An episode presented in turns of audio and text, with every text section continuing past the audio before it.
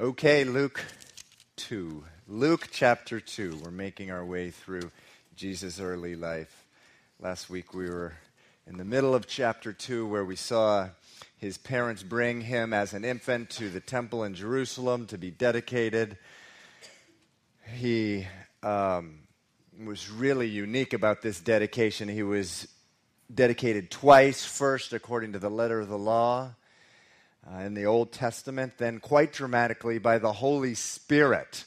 Uh, Simeon in verse 24, described as a just and devout man, just came in and he uh, was said, it says there, he was led by the Holy Spirit and he, he took the infant up into his hands and declared for all to hear that this is the light that will bring revelation to the nations. And so, uh, he was dedicated by the Holy Spirit. It's God's way of telling the world that the old, the, the law, the, the, the covenant of the law was being abolished and it was being replaced by the new. Tonight we're in Isaiah chapter 49, where Jesus himself is described as the new covenant.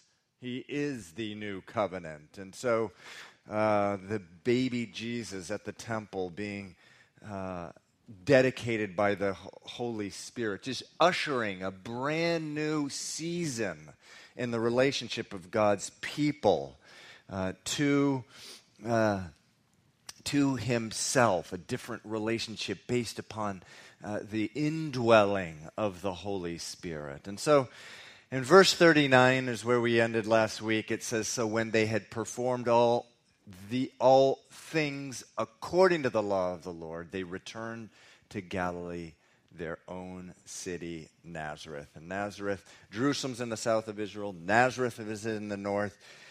Uh, and if you remember from our study of Luke chapter 1, Nazareth was a place that was despised uh, by the uh, people in Israel. And the verse in Isaiah that we keep on coming back to is Isaiah uh, chapter 53, verse 3. Again, he was despised and rejected by men, like one from whom men hide their faces. He was despised. We esteemed him not. And we, as we've been seeing, uh, that's not only the cross that that describes. It, it was his very birth. He was, bur- he was born in and placed in a feeding trough of a donkey or a, a camel. That's what a manger. Manger is not just a nice homey word for something that's really not really homey at all. It's a feeding trough. And he came and grew up uh, in Nazareth. The apostle Philip, when he was told that, wow, we found the Messiah, where's he from? He's from Nazareth. Nazareth? Can anything good come from Nazareth? And, and so um, Jesus. Tempted, tested, tried in every way, the Bible says, just like we have been. And he knows what it's like growing up on the wrong sides, side of the track. And, and, and so, Nazareth, they return to Nazareth. And then in verse 40, which we read at the outset, it says, And the child grew and became strong in spirit, filled with wisdom and the grace of God was upon him. Now, verse 40, these verses where we're going to be in this morning, to actually 40 through 52, which is the end of the chapter. These two verses, chapter uh, verses 40 and 52, they're unique in that no other gospel account has anything like it that describes Jesus' life between the time uh, he was around two and the time he was 30. There's no other account of that. Uh, really, um, uh, anywhere in, in the gospel records, just in Luke. And one thing that really stands out to me about uh, these verses, verses 40 through 52, is that verse 40 at the beginning and verse 52 at the very end, they say the same thing. The beginning of Luke's description of Jesus' childhood and the end of his description says the same thing. And I want to focus on that for a minute. In verse 40, it says that the child, Jesus, grew and became strong in spirit. And then at the very end, in verse 52, it says, And Jesus increased in wisdom and stature and in favor with God and men. He grew and he increased. He kept growing in godly wisdom and maturity from the beginning and really to the end. And that can be said at right to the time he, he, he went to the cross. Uh, and, and now remember, Jesus is not only our Savior, He's not only our Savior, He died for us on the, uh, on the cross and paid for our sins. He's not only our Lord and our Master, who we give our life every day, that we surrender to every day. He's our example. Now, some churches, that's all they talk about. He's just the example. And, they, and, and they've eliminated the whole thing that goes with the cross and the blood. And ugh, that stuff's uh, antiquated and it's, it's old. But no, that's supremely what he is. He's our Savior and he died for us. But let's not forget he's our example. And there's a wonderful example right here for us that, that we should imitate. We are ever and always supposed to continue to grow and increase with the Lord our whole life. There's nothing in the Bible that ever indicates that we reach some time in our life where um, we sort of just go on autopilot. You know, click, you know, I'm on autopilot now. I've arrived. We, uh, there's no such thing as being on a plateau in the Christian life. Either you're going upward towards heaven or you're going backward, downward. The Bible's clear about that. And this is a really good example here about Jesus' life, our example. He grew in, and became strong in spirit. Verse 40 says, and he increased in wisdom and stature. And so, listen, it doesn't matter how many years and how wonderfully or strongly you have grown with God, doesn't matter how many years. There will be always problem areas with your character Yes, your character until the day you die. But you're never supposed to start seeking God and laying hold of Him for Him to change those things by giving you the grace to obey and, and, and, and move on. You know, I, I tell you, I speak to my own heart here, especially my heart actually. For the last couple years, I've been an assistant soccer coach for my, my daughter Grace's team. And, um, you know, it's been a lot of fun, and the girls are actually really good, really good. At the end of the, they actually won their section last year, and at the end of the last, um, at the end of the last year, I was thinking to myself, hmm, you know, it'd be really nice to be head coach someday. Daydreaming. And lo and behold, last summer, the head coach was assigned to another team. So all of a sudden, I'm the head coach. Now, just a little bit about this girls' team, this 12 year old girls' team. They've known each other for years and they just adore each other. And so when they get to practice and see each other, they are suddenly like totally out of control. Okay? And, and a little bit more background unlike a lot of other coaches, I don't have an assistant coach. There's another coach that has three assistant coaches. I have Zippo at practice except from time to time, once, once a month, someone shows up. So I'm on my own, okay? And, and, and, and trying to deal with really bizarre 12 year old girl behavior, okay? You know, like in the middle of practice, all of a sudden, they're putting the soccer balls underneath their shirt. And, and well, look, I'm pregnant, you know, walking around. Eh, eh, or, or right in the middle of a, a a, a practice scrimmage, a, a practice game, right in the middle of it. All of a sudden, there'll be two or three little groups of girls of three or four just talking with each other right in the middle of the scrimmage. There's, you know, I don't know what they're talking about. Their their charm bracelet or their whatever, their hair, the color of their iPod, I, I, and, and and and you know, or right in the middle of practice, two or three of them will just lie down next to each other, just plop right on the ground. And, and so I'm on one side of the field just yelling out, hey, you know, for the 10th time, can you break up that chat session or get up or take that ball from underneath your shirt? You know, this type of deal. Uh,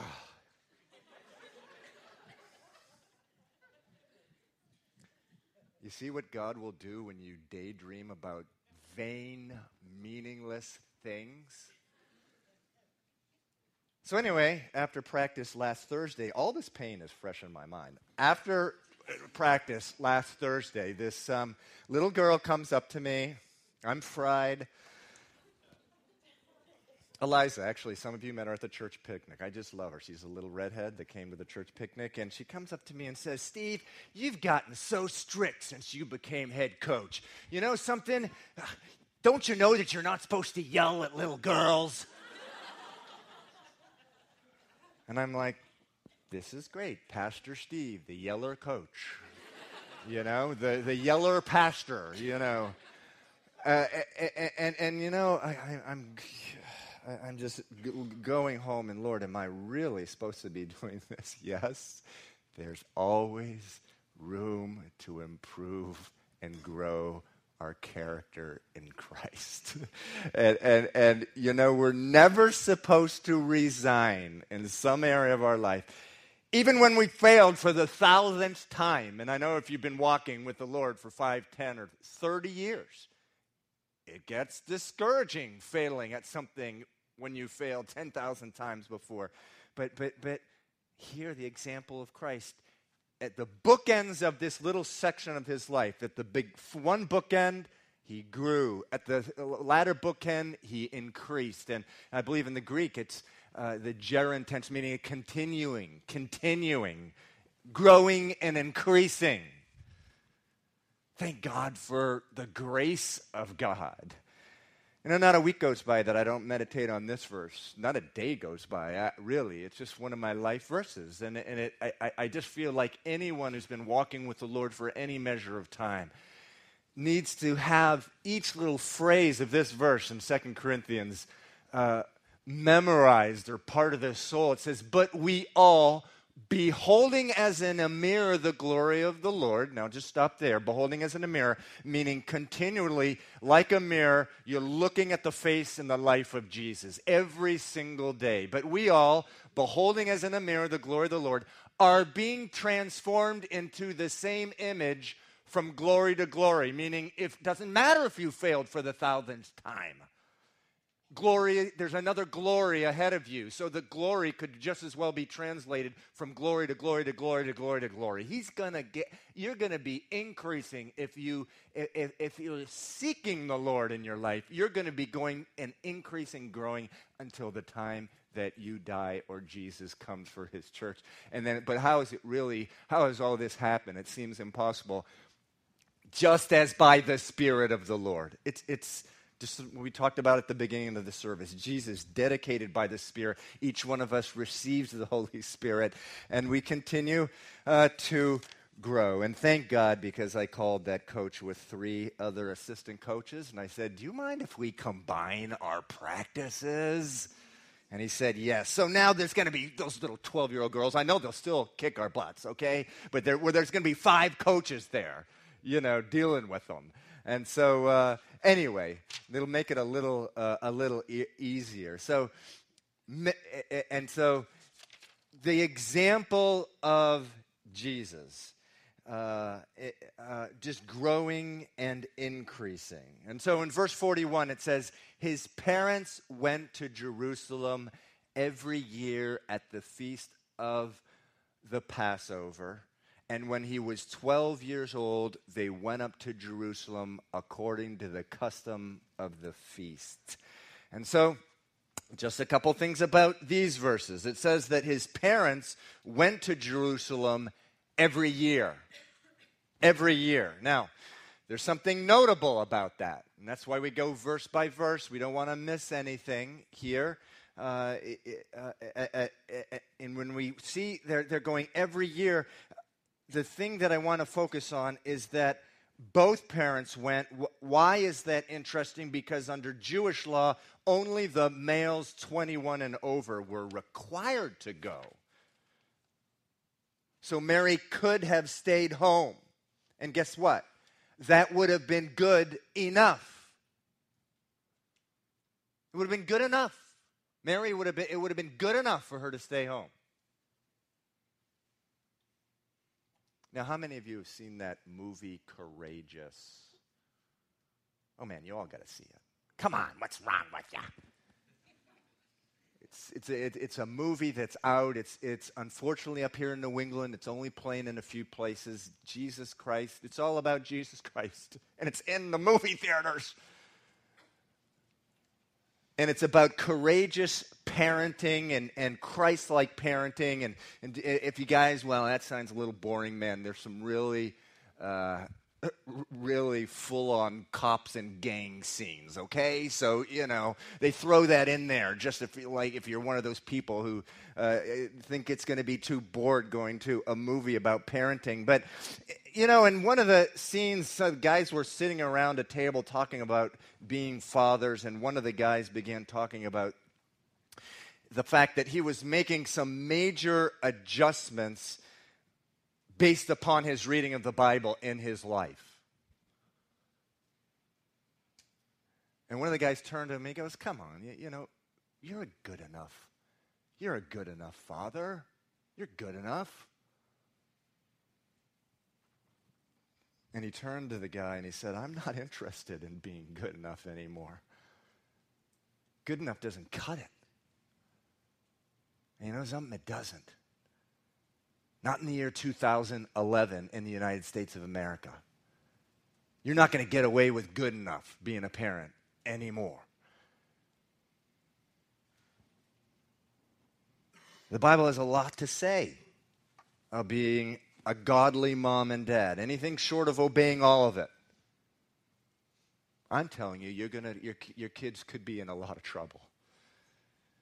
And listen, back to this example of Mary here. The number one and most important part of parenting, and I could talk, chew your ears off on these subjects on parenting, is your own relationship with Jesus.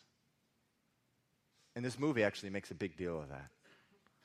Separate and apart of anything, any interaction you have with your kid, your most important thing is your own one and one, one on one relationship with Jesus. Dads, are your is your relationship with Jesus thriving? Moms, is your relationship with Jesus thriving? The best thing you can give to your kids. Now, Mary here, separate and apart from any interaction she may have had with her son Jesus. She didn't settle for good enough. She could have stayed home when her husband went up to Jerusalem. She didn't. She went up to Jerusalem um, every year um, as well. Why? To be touched by the life of God. Why? Because uh, to, to grow in the Lord through the rich experience of the Passover feast, which was all about the grace of God. A little more on that later. But moms, dads, we can learn from this section only in the book of Luke.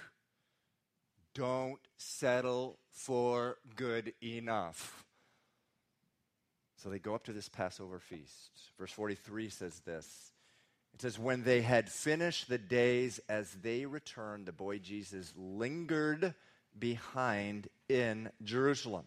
And Joseph and his mother did not know it.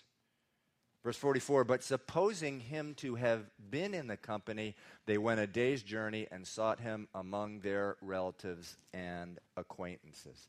So Mary uh, went to Joseph and said, So where's Jesus? Joseph says, What do you mean, where's Jesus? Jesus was with you. He says, No, no, he, he was with you. You lost the Messiah?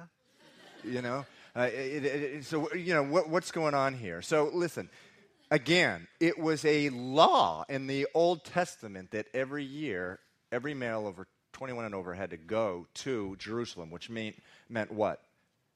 Jerusalem had literally at the time, I forget who it was, some historian, Josephus, millions of people in Jerusalem at this time, where during the year there maybe be a couple hundred thousand people. And not entire villages, but, but sort of like that. That was the idea, would just pick up and go. Extended families of hundreds of people in a caravan type of deal. And, uh, you know, what happened? They had been in Jerusalem for the week, and someone said, Bust to Nazareth go now to XYZ point. Jesus didn't hear, he stayed behind. Joseph and Mary thought they were, he was just with the relatives, and they went on a full day. They went on a full day. And so in verse. Um, uh, in verse 45, we pick up there. It says, So when they did not find him, they returned to Jerusalem seeking him. In verse 46, so it was that after three days they found him in the temple, sitting in the midst of the teachers, both listening to them and asking questions. So let's just pause and reflect on that. Jesus now listening and asking questions. Just remember one of our themes of our study this morning imitating Jesus' example in, in, our, in, in our lives. You know, nothing is more encouraging to me than when I see young men and women, old men and women, listening and asking questions. Because there's only one way anyone, including myself, and I, I, listen every week. I'm listening to CDs and tapes and stuff like that from, from other pastors. The only way to grow and increase is to listen and ask questions. I love this verse. Fools find no pleasure in understanding, but they delight in airing their own opinions. And we need to just let that speak to our own heart because get, at some point in our Christian lives, brothers and sisters, we need to shut our mouths, listen. Be slow to speak, quick to listen, and ask questions and take in and learn. learn. And man, if Jesus, the boy Jesus, was doing this, we need to as well. So Jesus here sitting in the midst of the teachers. And, and the interesting thing about it, by the way, is remember, every Jewish male, 21 and over, from all over the world is here. They had the best of the best here. Was Gamaliel here? Uh, famous rabbi, some of you have heard of Hillel. He was reportedly alive at this point. Nicodemus, was he here? I mean, Jesus was taking it in. I just love it when someone first comes to Jesus and they're just sucking up all the best pastors, teachers, uh, uh, and, and just taking it in and being like a sponge. We're all supposed to be like sponges. Particularly if the example of Jesus is doing it. In verse 47 says, And all who heard him were astonished as understanding and answered. And that answers, and that word astonish in the Greek, it's, it's the word existemi, which if other places that word is used, it's, it's to describe the reaction of onlookers when Jesus does a miracle. For example, Mark 2, when he raises the paralytic, that guy that crushed, you know, the hole in the, in the, in the ceiling of a, the, a roof, and they lowered this paralytic, and Jesus healed him. It says the same exact word. It says they were amazed, astonished. And, and, and, and that's what's going on here. There, when he did open his mouth, they're like, whoa, what was that? It's a 12 year old boy here. And, and, and so, you know, the Lord, He is the Son of God. And, uh, and He knows what it's growing up in wisdom and stature. Uh, he knows what that's like, just like the rest of us. Verse 48 says, so when they, his parents, saw him, they were amazed, and his mother said to him, Son, why have you done this to us? Look, your father and I have sought you anxiously. Now, that translation, anxiously, uh, look, that's the same word that's used to describe the rich man and that Jesus' story about the rich man and Lazarus, where the rich man's in hell. That's the same word that's used. And any of you who have a kid and have lost that kid, even for 90 seconds, knows exactly what Luke means here. It's just an awful feeling when your kid is gone, you know, whatever, you're in an apartment store and they're hiding in the middle of a clothing rack and, you know, you're just imagining them in the trunk in a car, you know, zooming away. It's, this is like real, you know? And so they're like, why did you do this to us? Look, your father and I have been seeking you. Um, and he says in verse 49, he said to them, Why did you seek me? Did you not know that I must be about my father's business. Now, how long were they seeking him? It says three days, right? At least three days. It says that for, for, for three days, uh, in verse 46, they found him at the temple. And, and some people, uh, you, you, know, uh, believe this should be translated my father's house. It, it really, it, the, the, the literal way of translating it is that did you not did you not know that I must be about my father's? So it's unclear, like what the next word's supposed to be. So it's my father's business, my father's will. And so eh, the thought being that, look, for three days you've been looking for me. Didn't you know I would be here? Now, this is important.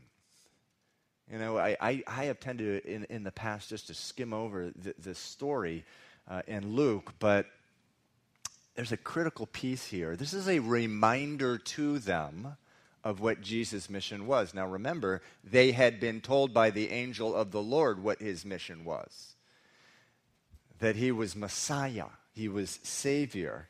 And uh, they had lost sight of it. I believe that's what's going on here. They're, they're, they're uh, they've lost sight yes, in one sense, he was a kid like any other kid. He had to share a room with someone. He had to do chores and, and, and you know, and this type of thing. But he was Messiah, and he, he here he is going about his um, father's business. And, and, and listen, moms and dads, or future moms and dads, another very important lesson here about parenting. Here, what is it? Well, let me ask you, parents, moms and dads before the Lord, I have a question for you. Are you okay? Really? Really now? Are you okay with your son and daughter going full on for Jesus? Are you okay with that? Really? Or is your attitude the typical American Christian parent. Well, you know, I definitely, of course, yeah, I want my, my, my, my child to be a good Christian young man, but, you know, he, he needs to make sure he doesn't do anything that would risk establishing a good career and the foundation for his home and family. I heard a sermon quoting a missionary who had been on the field for years and years, and he said, The biggest hindrance to foreign missions in the United States of America is not raising enough money to send people. It's not the lack of men and women who are ready, willing, and able. It's not opportunities on the mission field. It's Christian parents. Christian parents are the greatest hindrance to foreign missions in America. A missionary? You want to be a missionary?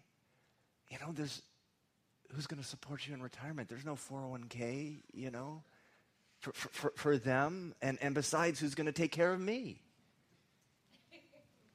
Hey, you laugh. This happens all the time. Jesus says later on in Luke, unless you hate your wife, your husband, your mother, your father, your children, your brother, your sister, you cannot be my disciple. What, he, what on earth does he mean by that? It's making your son, your daughter as an idol. turning them into an idol and trying to keep them locked in your, you know, next to your bosom and not letting them become everything who God wants them to be. You know, my son Sam, he's in the small republic of Muslim Republic of Kosovo right now on a missions trip.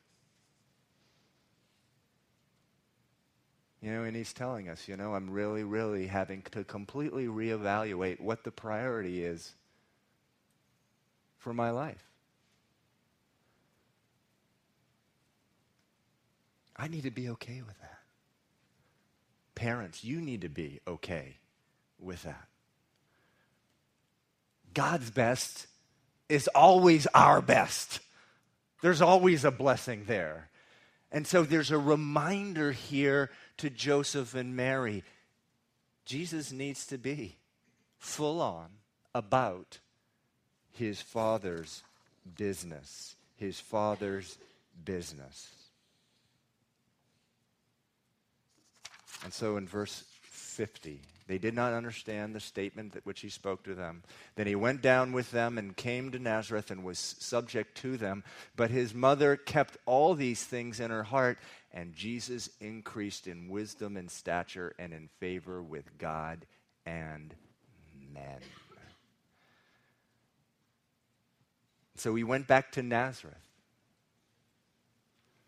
Now, there's something I think also really wonderful about verses 49 through 51 here. This whole thing about Jesus saying he's about Father's business. You know something? He was 18 years away from his public ministry. He was 12. That's what he, you know. That's how old he was at, at, at this time, and yet it says that he's doing his father's business. So listen to me. If you have sought the Lord for his will in your life, if you've been sincere and, and genuine about that, and he's given you direction and you're in it and there's a peace there, there's been a peace there, that's what you're doing now is your father's business. You say, I want to be a nurse someday, but I'm in school right now. Listen, being in school is as much as your father's business as being a nurse is you know, you, whatever. I, I, I'm going to be married someday. Well, being single as much as your father's business as being married someday is. Being in your job is your father's business. Being a neighbor is your father's business. We learn right here in verse 51 that he was subject to his father and mother. Being a son, being a daughter is your father's business. It's as, it's as much as what God wants you to do today as what he's going to do with you at some point in the future. I love that. I love that insight given to us there by the Holy Spirit. But let me conclude with this. It's fascinating to me that this whole section about Jesus' childhood and going to Jerusalem is centered around what? The Passover the Passover feast. So, what exactly is the Passover? The Passover was celebrating something that had taken place about, I don't know, about 1,500, 1,000 to 1,500 years before this time. The Jews had been down in the land of Egypt, they were slaves. God said, I'm going to take them from their slavery, I'm going to deliver them, and I'm going to bring them to the land in Israel, the promised land, Canaan. Moses went to Pharaoh. Pharaoh, let my people go. That's what the Lord says. Pharaoh's like, Who is the Lord that I should obey him? The Lord went on to show him who he was. Never say that to the Lord. Who's the Lord that I should obey him? Oh no, there's going to be some pain in your life if you say that. But anyway, so so there were 10 plagues on Egypt, the last of which was the, uh, the death of the firstborn of every person in Egypt. And um, uh, uh, the death of the firstborn male in, in, in Egypt. And uh, an angel, the destroyer, went throughout the land and, and took away, cut off killed at the firstborn of, of everything in the land. And the Lord told the Jews, Look, so that the angel of death passes over you. I want you, each family, each household, to kill a lamb, sacrifice it, put the blood of the lamb on the on top of the door, on, a, on the side, on each of the doorposts. It was the sign, actually, of the cross. And when the angel comes by, he will pass over it. And what happened in that, in that, uh, on that night? That the firstborn in all of Egypt were taken, their lives were taken away, except in the houses that had the blood of the Lamb over the doorposts. And when the angel came by, those doors, those houses where the blood of the Lamb was by the doorpost. He didn't ask. He did not ask, well, have the people in this house been good enough? Have, have, have you know, any, any rapists in this house? Any liars, any cheaters, any stealers? None of that. He was only looking at one thing the blood of the Lamb. When a person is saved, a person is saved, rather, by God from judgment, from a life of, of, of confusion and purposelessness and, and, and vanity. We're saved from this life by coming to the Lord based upon one thing the fact that Jesus is our Passover lamb. In fact, he's called that. 1 Corinthians 5, verse 7 For Christ our Passover lamb has been sacrificed. And, and when, we, when we come to the Lord and we put our faith in Him, you know, at that point, the issue is not what we have done in our past lying, cheating, five marriages, abortion, you know, killing, or just subtle pride which is the Bible says is the sin of the devil, worse than all of the above. God doesn't look at any of that. He looks to see whether there has been faith placed in the blood of the Lamb, and that's it. When we go to God day by day, we are coming to Him, and the Bible says we can come to Him boldly, not because, well, we were good that day, but because of one thing the blood of the Lamb. In Hebrews, it says the blood of the Lamb has opened up access so that we can boldly come in. And, and just as Misty said uh, in her talk today about Operation Christmas Child, it, for God so loved the world, He so loved us that He came and sent His only begotten Son to die and shed His blood for us. And so each year, Jesus went up to the Passover festival with His parents and, and I wonder if at this point he knew when he saw those lambs being slaughtered, and they were slaughtered every year, and there was a reenactment of what happened on that night, whether he knew by this point. I think undoubtedly he did. Listening to people like the best rabbis in the land, that he was going to be the Passover lamb, that it was himself that was going to be slain a lamb without defect, a lamb that was perfect.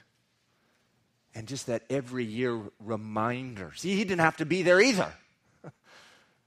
It's like Mary. He wasn't required by law. The Lord sent him to just to prepare him, to prepare him for the cross. The Bible says it was for the joy that was set before him. Meaning all of us in this room being gathered into a relationship with Him. It was for the joy of that that He went willingly as the Passover lamb to the cross.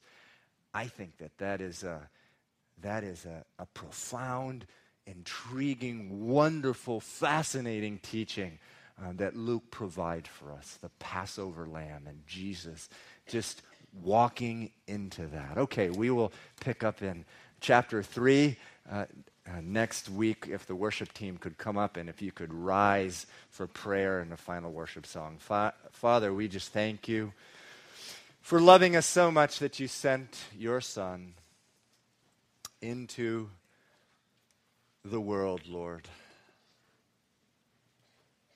Yes, he was a great example. Yes, he's our Lord.